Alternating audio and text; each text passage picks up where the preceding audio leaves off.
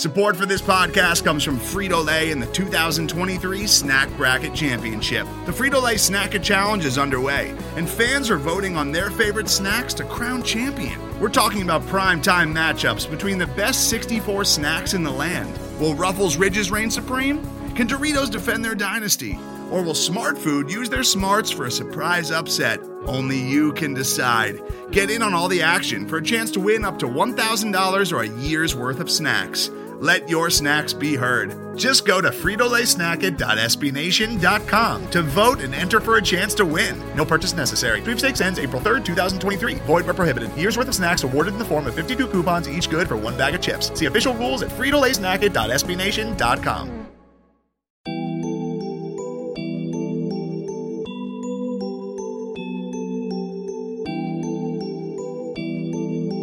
Zella made a beat, so it's go time.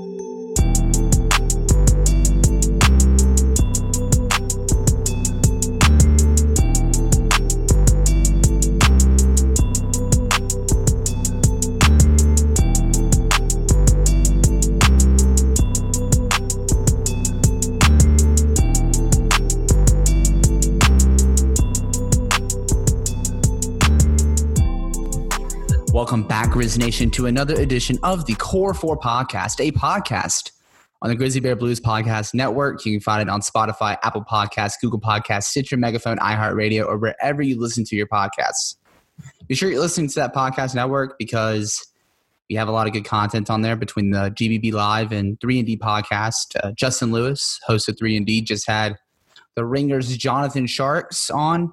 Huge get for the site so be sure to tune into that. And Grizzly Bear Blues is a blog under SB Nation. You can find it on the web at grizzlybearblues.com or on Twitter at SBN Grizzlies. I'm your host, Parker Fleming, and with me today is Nathan Chester. Nathan, what up? Not much, man. What's going on with you? Not much. Uh, ha- pretty much a half day at work today because we get tomorrow off for the Fourth of July weekend. So not much to complain about, to be honest. You're just out here vibing, man. You're just out here enjoying life, mm-hmm. celebrating Independence Day within the comfort of your own home, the way the rest of us will be. Mm-hmm. Absolutely. And a message to our listeners make sure you're staying safe, wearing your mask, the whole nine yards. And so, Nate, it's July. So that means basketball is starting back up. Is that what it actually means? Well, now it is. Yeah, it never means that until this year. Well, unless you really like summer league basketball. I like summer league. I like I mean, summer league. I, I, enjoyed Zion coming in and playing like the four minutes he did this past summer, and then leaving for some reason, then never playing again. But yeah, yeah, it's fun. Yeah, I mean, I liked uh, Brandon Clarke winning summer league MVP. That was pretty cool. Mm-hmm. Yeah, expected, but cool. Mm-hmm. Really, if he wasn't going to win it, then who was going to win it in summer league this past year? I thought his game was perfectly suited for it. He was a three, yeah, three-year college player who had the highest PER of the last decade of college basketball outside of Zion. Um, the only thing that would keep him from winning it, I thought, would be point guards who can't properly deliver him the ball. So, right. And the biggest storyline right now revolving the Memphis Grizzlies and the restart of basketball is the Ja Morant muscle watch. Ja Morant. Ja Morant has up to 12 pounds since March 11th, the end, the stop at the season, the suspension of the season. And we were on a, um, I was on a media availability call today with Ja Morant, and he pointed to the fact that he'll be able to do stuff that he's done before, but better because he's stronger. He can absorb more contact and he can utilize his body better. So I personally love to see it. Like this is pretty freaking cool. Yeah. Um, so I have to say, well, first off, did you see him like from like the shoulders up in the media availability from earlier? Uh, his biceps and his his like arms looked bigger. Yeah. He definitely looked a little bit more filled out than he was before. But I think it's going to be with him, it's going to be one of those things kind of like how it is for like Kevin Durant. No matter how much weight he gains, he's still going to have that slender build. Yeah, unless sure. he gets up to like 200 pounds, which would be another 15 pounds of muscle. You, you know, not to get into too much details and me uh, describing another man's physique, that'd be a little bit weird. But I think uh, Rajon Rondo is going to be kind of his final build. And Rondo at Boston at his peak, you know, like kind of has like muscular shoulders, kind of skinny arms, but kind of like like obviously tight and defined arms. I think that's what Ja Morant will end up looking like when all's said and done. He's never going to be Russell Westbrook, who's built like a truck at the point guard position, or even Derrick Rose. This is not the way he's built. But adding that type of lean muscle, adding that explosive muscle that'll make it easier for him to navigate on the court. But I have to say, when I saw his initial tweet when he said he put on 12 pounds of muscle, I figured he'd probably been spending a lot of time in the weight room over the last three or four months. But I was like, yeah, I'm going to need to see that to believe it. I, you're going to have to step on the scale in order for me to believe that because I just didn't think his frame would allow him to put on that kind of weight in this short uh, period of time. Yeah. And on top of that, 12 pounds of muscle in That's a, a four month stretch. Yeah. Hard. He's been drinking those protein shakes from the GNC, um, lifting every single day. And yeah, I, I am stunned. I, I thought that was the biggest thing that he could work on, improve on during the long layoff period before they start playing again. Because at the end of the day, it's hard to work on skill things which you can do. You can work on your ball handling and do skill drills, um, but you can't practice it against anybody for the most part over the last four months. Now, he's obviously been playing pickup on these closed media circuits the way he has been for the last month or so, so he can do that in that way. But uh, strength was a big hole in his game. It was something he needed to add in order to make it easier for him to navigate and get to his spots on the courts. And with that, he had all this time to focus on it. But even then, I did not expect him to have that great a degree of success with it in this short period of time. He was lifting like crazy. Right. Yeah. He actually posted a workout video on his Instagram, IGTV, yesterday, last night, maybe, and kind of cr- as a chronicle of the the uh, the process, the journey to this weight gain, and um, yeah, hold up. We got a Woj breaking news because uh, Sean Coleman said nice call. So let's see. Oh, it's just the idea of a second bubble and the fact that the 18s not invited to Orlando will be able to play some, do some mini training camps and uh, some games against other clubs, and that target dates for September. Did the NBA ever give a response? Wasn't it a major league soccer team that basically went and formed their own bubble in Orlando, and like six of them came down with COVID nineteen within a few days after they got there? Um, I have no idea. Yeah, I seen. I, I thought that was making the rounds a couple days ago, and obviously that's highly concerning for the, what the NBA is trying to do. If the MLS is going to basically form a control group for them and see what happens, but um, you know, yeah. Hey, is is the MLS the NBA when it comes to is being a better organization? No, uh, they're sure. not on the same caliber. Yeah, I you know the NBA can organize the bubble as well as you can, but um, I'm going to go on a Stephen A. Smith short little tangent here and say um, the NBA can plan and organize the bubble as well as they possibly can, but the NBA players may just want to indulge in some extracurricular activities that ultimately the NBA just can't totally crack down on, and if even a few are out doing those things, then it poses a danger to everybody. Hmm. Sure. Yeah, and so one thing I do want to mention about the bubble is something that I wrote on this week. It's tampering season. Tampering season. And I know many people will be pointing to Giannis and the Lakers or Giannis and the Clippers. If Bradley Beal goes down there, I'm sure other teams will try to entice him to demand that trade so that he can join them and join forces and go back to winning.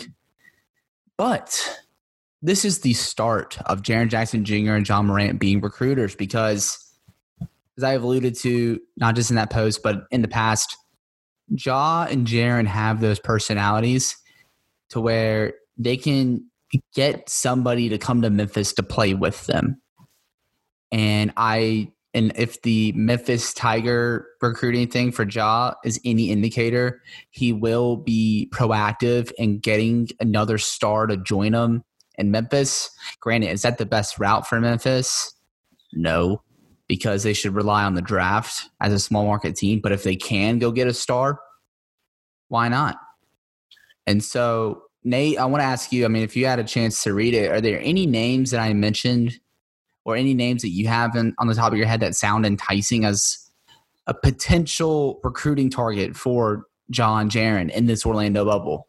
Well, first off, let's clear up one thing. I read everything. You're right, man. Like there, there's nothing that gets by my eyes. Like, like, come on, don't even present the possibility to the audience that I don't read all of your articles. Come on, now, you're my homeboy. Roll with me here. But uh, you may not return the favor. I, I don't know. I'll return the favor. I do. It's all good. Yeah, for sure. You're an editor. I hope you do. um,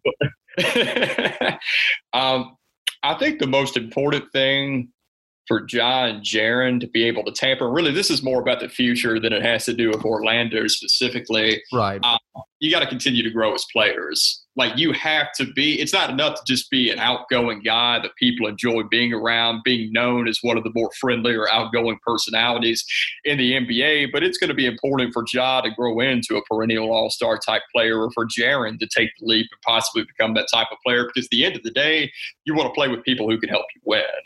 And of course, we have a very high view of Jaren Jackson and Ja Morant in a vacuum and of the Grizzlies as a whole. And I think you and I were having the conversation last week where I posed the question to you and said, take big market, take small market, take all of that out of consideration and just put it all in a purely basketball vacuum. If you're Giannis Antetokounmpo and you're entering free agency this next summer, right? Yeah, next summer, 2021. Yeah, you're entering the 2021 free agency, and you're choosing to either play with Steph Curry and Klay Thompson, who are both in their early 30s. Klay's coming off an injury. Steph's well, that, coming off an injury. That's if they have cap space. They won't have cap space. Yeah. Well, I mean, you create it for him if he says he. I mean, yeah, for sure. Yeah, yeah, they didn't have cap space for Durant back in um, 2016. They had to do a little bit of extra moves on the side in order to create it. But back to the point, um, Steph has a checkered injury him, in, injury history. Klay is coming off an injury this year.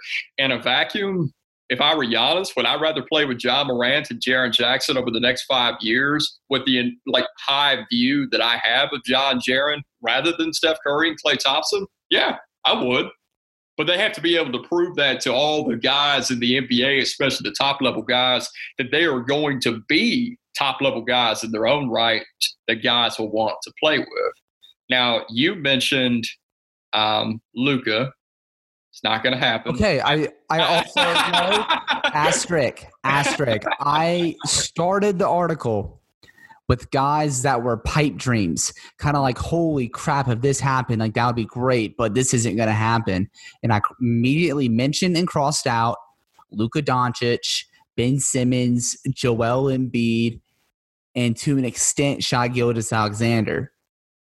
Yeah, like Oklahoma City is not going to do anything with Shai for the next five or so years. Like it'll be, they're not going to do anything with him until his unrestricted free agency.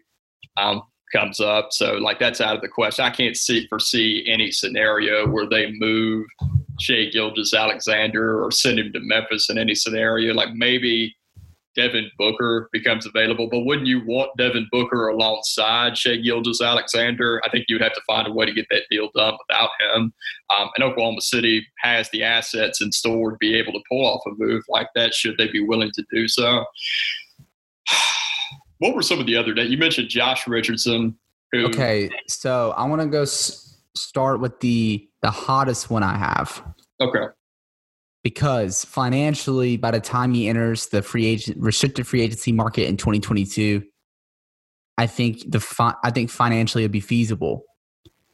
And if you're not committed to Jaren Jackson playing the five full time, they should try to take a flyer on Mo Bamba.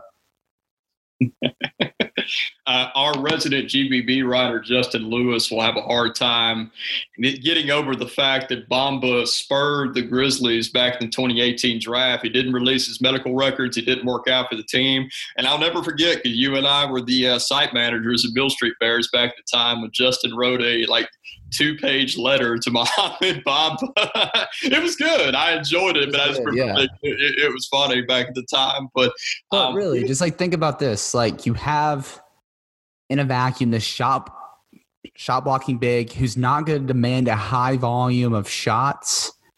Uh, he can both play in the pick and roll and the pick and pop. I think I don't think he's as good as the people said pre-draft, but he's getting criminally misused in Orlando. Why did they draft him? Like, I mean, I- why did they draft him if they were going to give Vucevic a full year, $100 million extension? And you still have a front court jam with him, with uh, him, Vucevic, Gordon, and Isaac. You, You know who the Magic right now remind me of? Like the very like deaf gasp of Grit and Grind at the very end when the Grizzlies just couldn't decide what it was they wanted to do. Um, the popular narrative was that it was a rebuild on the fly while they're still trying to compete. The truth of the matter is, unless you do it perfectly like the San Antonio Spurs, it is extremely difficult to try to rebuild while also trying to compete or reload while trying to compete. In Orlando, you draft Bamba, who's supposed to be your center of the future, which tells me that you don't think Nikola Vucevic is your long-term answer as your starting center. And then they trade, was it Jonathan Simmons and a first-round pick for Markelle Fultz? And, and Fultz was a very useful player, and he showed a lot of growth. And I'm very happy that he's turned himself into a legitimate NBA role player. But you trade for Fultz, the same reason that you draft Bamba, you're looking towards the future to the core that you're building afterward. And now they're kind of stuck in the middle here. Like they're currently in the eighth spot in the East. Um, they made the playoffs for the first time since what, 2012, 2011, this Yeah, past since- year. And they're so the Dwight Howard trade. Yeah, they win game one in Toronto, and they're just so anxious to remain in the postseason however they want that they essentially nuke their long term plan and vision to move Mohamed Bamba to the starting lineup by giving Nikola Vucevic, was it a five year max deal? Off the top of my head, four year max Four or deal five, yeah. four or five year max deal. I just don't get it. You you cannot build long term sustainable success in the NBA, but not being committed uh, committed to a particular vision. Hmm And another, obviously, I mentioned in there Jonathan Isaac, but I don't. I think the only way you get him is with a max offer sheet, and he has to have a. I, I don't. I'm kind of hesitant on a max offer sheet for him until I see what more he can do on the offensive end. You get back to me after next year and see Yeah. how it looks when it comes to a It max could- offer. It could be one of those things similar to Brandon Ingram, where we're like, okay, go give him an offer sheet in 2020, and then he breaks out, has an All Star year where he's averaging 24 points a game, and there's no chance in hell that the Pelicans won't match the offer. Honestly, um, I think in a vacuum, like I would, you know how I feel about Jonathan Isaac. He's one of my favorite young players in the league. He's a he's a preacher. How can I not? He's a preacher. Mm-hmm. Um, he's one of the uh, very best defenders in the NBA, even in his, gosh, I can't do the maps. This is fourth year in the league, right? Fourth year. Uh, Yeah.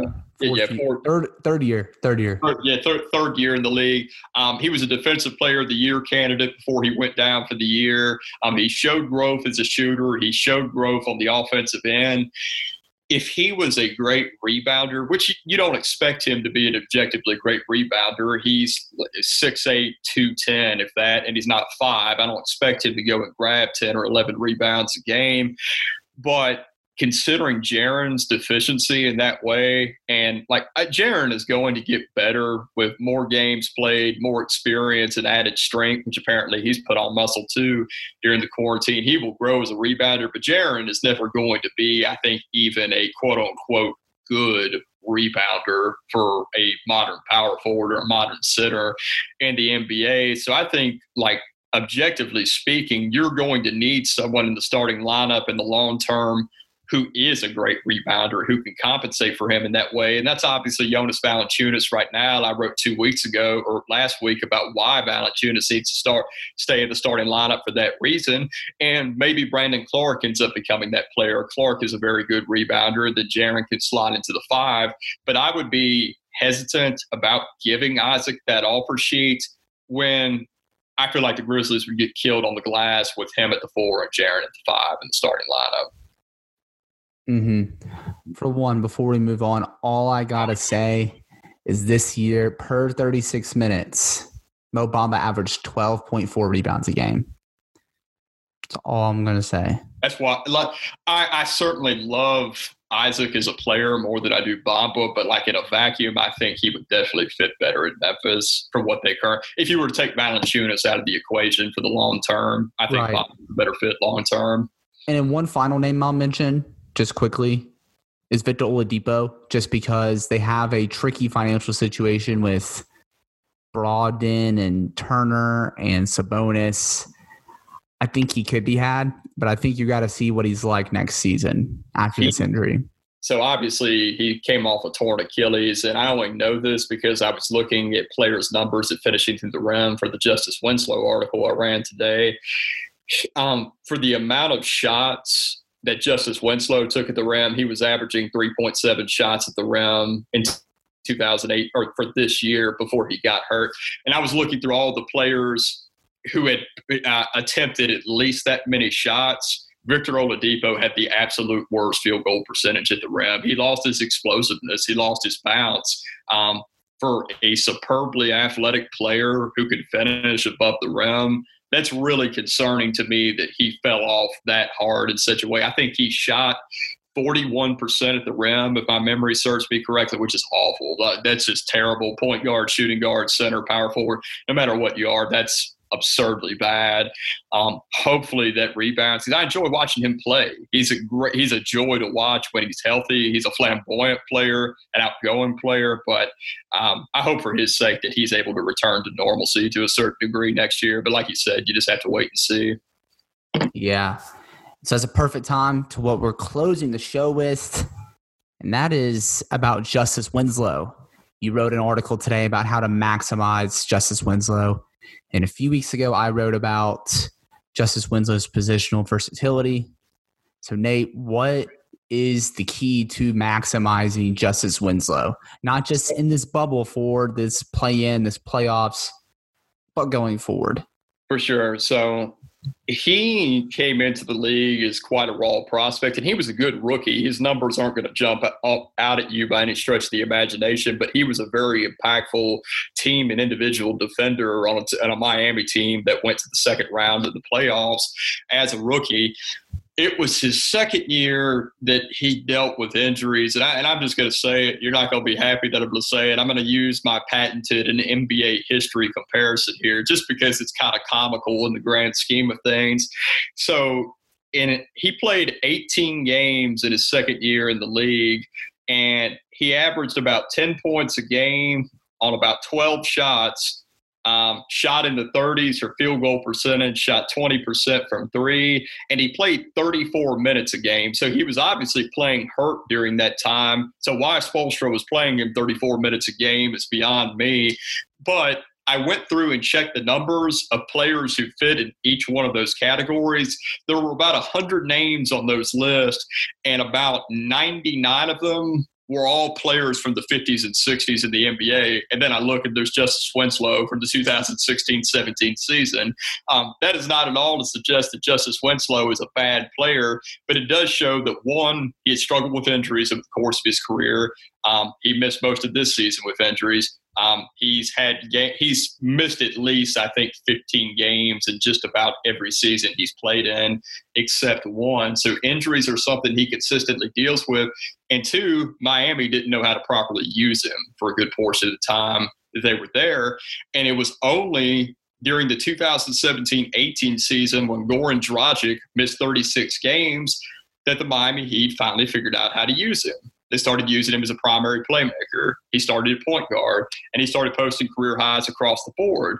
And he was able to grow and thrive in that role as an initiator and as a playmaker. So there were still two areas of his game that were holding him back from being everything that he could be, and that's shooting and finishing. Now in 2017 18, he shot 38% from three on 3.8 attempts a game. That's really good. Um, I would like to see those attempts go up, obviously, but that's very good. Now, here's the best part about that and why I think his shooting is going to be even better in Memphis. He shot just 16% on pull up threes that year. Remember how much time he was spending is the primary playmaker of that offense, offense in the absence of Goran Dragic. He was shooting 16% on pull up threes and 41% on catch and shoot.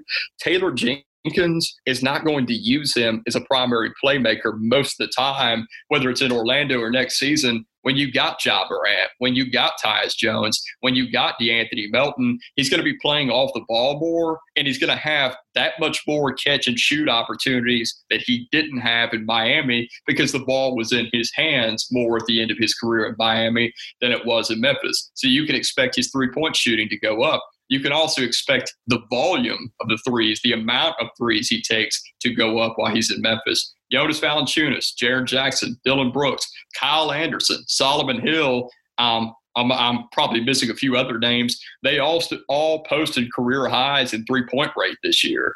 Taylor Tyus, Jenkins, right? yeah, Taylor Jenkins. Who? Tyus.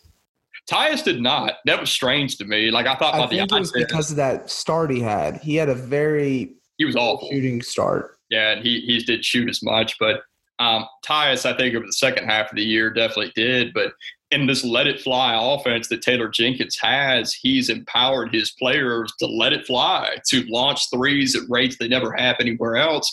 So Winslow is probably going to shoot threes at a better accuracy and a better volume than he did at Miami.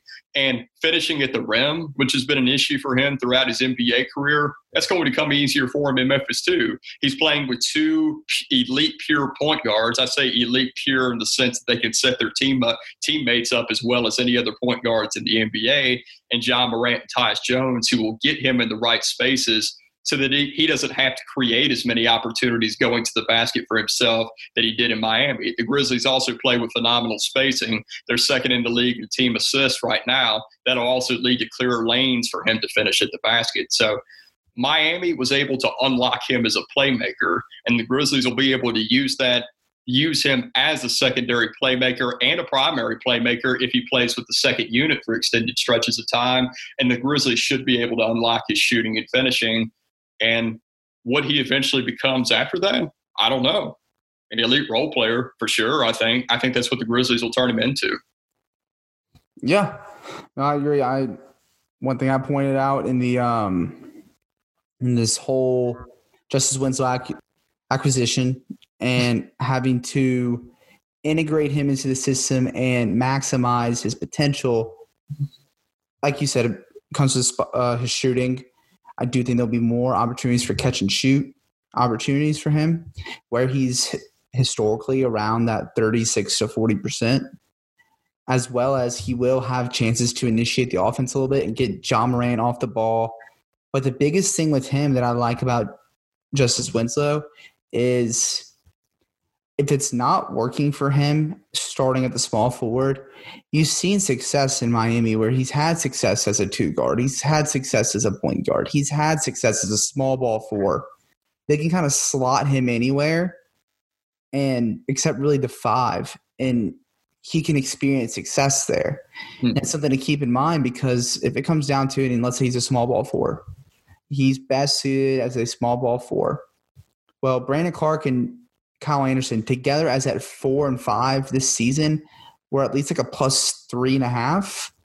So it shows that you can sacrifice and have some minutes that would uh, going towards Brandon Clarke at the five if it means maximizing Justise Winslow because it's all possible if you know what was the best example to me that I've ever seen of like the matchup problems that Justise Winslow can present? Hmm. First game of the season when they played the Grizzlies. They had him starting at point guard because I think Dragic was coming off the bench in that game. He was the smallest player in that lineup at six foot seven, two two twenty. So the Grizzlies couldn't hide Ja Morant on someone else. They had to put him on Winslow. And I vividly remember one play where Winslow had the ball kind of next on the left side of the free throw line, and he just took two dribbles, power dribbles into Ja's chest and just laid it up on top of him. Um, now, obviously, Ja, that was his first NBA game. Ja is much thinner and smaller than Justise Winslow, and hopefully won't have to guard any other matchups like that again.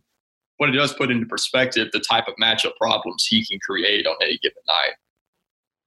For sure. Yeah, it's gonna be exciting because just think about this. the Grizzlies went 32 and 33, with primarily giving big minutes at the three, or starting at the three, Jae Crowder, Kyle Anderson, and Solomon Hill. Imagine what happens to the ceiling and floor of the team when they have Justise Winslow out there, a big playmaking wing that can initiate the offense, space the floor, shoot the three, realistically defend five positions a lot of the times just in switch scenarios and he could just be an overall matchup nightmare and that's something that could play a pivotal role for this Memphis Grizzlies team especially if they have to put him on Zion Williamson at some point or if they have to put him on LeBron James or put him on Khris Middleton or Giannis Antetokounmpo. They can they can do that, and he's probably the best player equipped for it. Just the possibilities, both good and bad, with Justise Winslow, they're endless.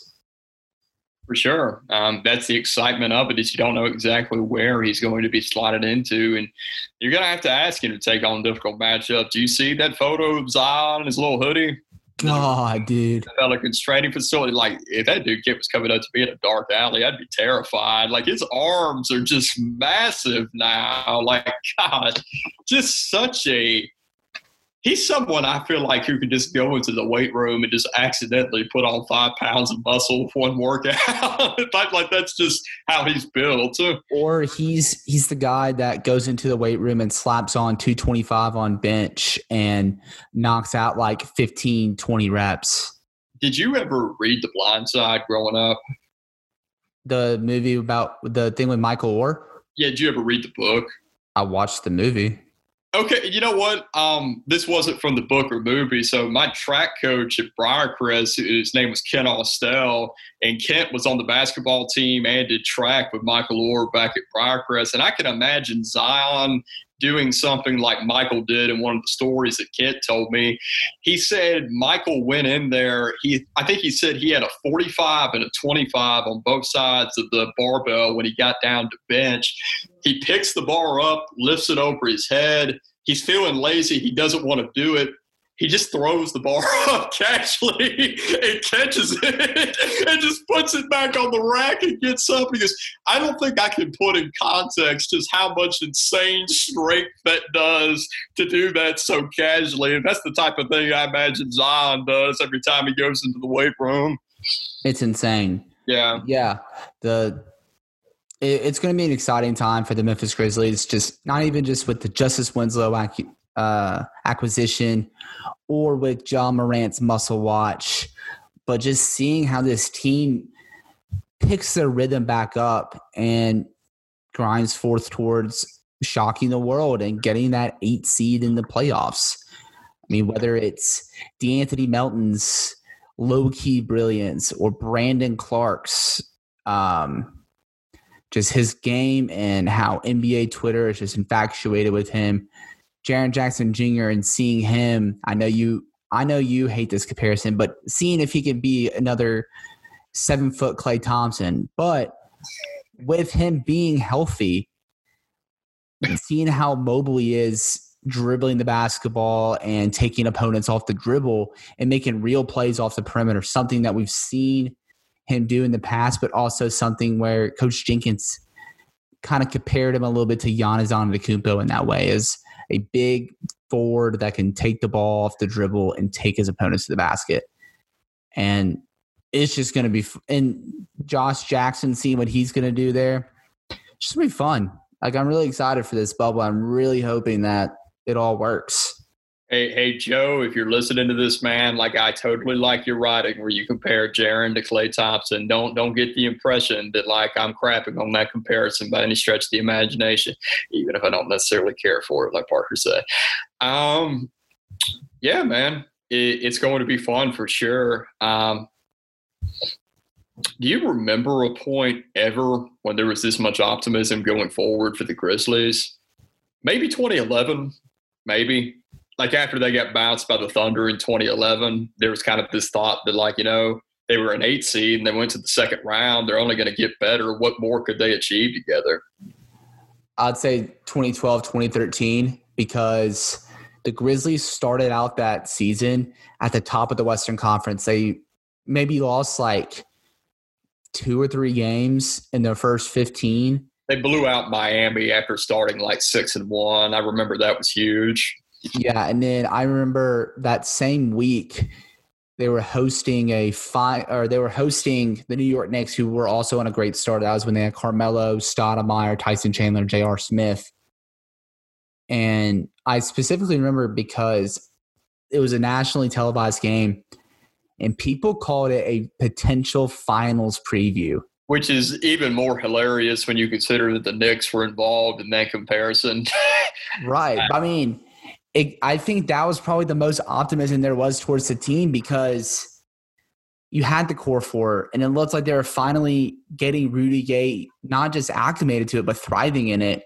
And they also had a bench where, I mean, they traded a lot of them away, but Mo Speights, Wayne Ellington, Quincy Pondexter, guys like that. So that's what yeah. I have right now. But I mean, as far as like long term outlook, no, I don't think. I, I, don't. I don't think so. I like you could maybe say after the 2012-13 season where you know they made it to the western conference finals and they got swept. So you're saying oh they're just one piece away where they can possibly win an nba championship but they really followed that up. Mike miller was their key acquisition the following summer after they got swept in the western conference finals. And i remember thinking to myself like if you think Mike Miller is going to cause a four game shift between you and the San Antonio Spurs in a playoff series, you're crazy.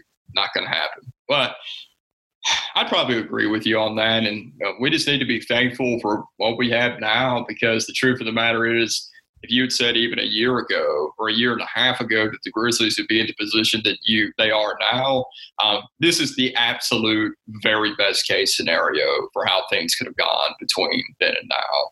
And we got to be grateful for that for sure. Absolutely. And so, Nate, we're running out of time here. Plug your stuff in. You can find me on Twitter at Nathan Chester24, and you can find me all my Grizzlies related content at grizzlybearblues.com. Yeah, you can find me on Twitter at Paka underscore Flocka. Make sure you're following the blog on Twitter at SBN Grizzlies. And make sure you're liking, subscribing, downloading, whatever you have to do for the GBB Podcast Network on Spotify, Apple Podcasts, Google Podcasts, Stitcher, Megaphone, iHeartRadio, wherever you listen to your podcast. Make sure you're following the podcast on Twitter at the Core Four Podcast with the number four, not the word four. With that, that's it.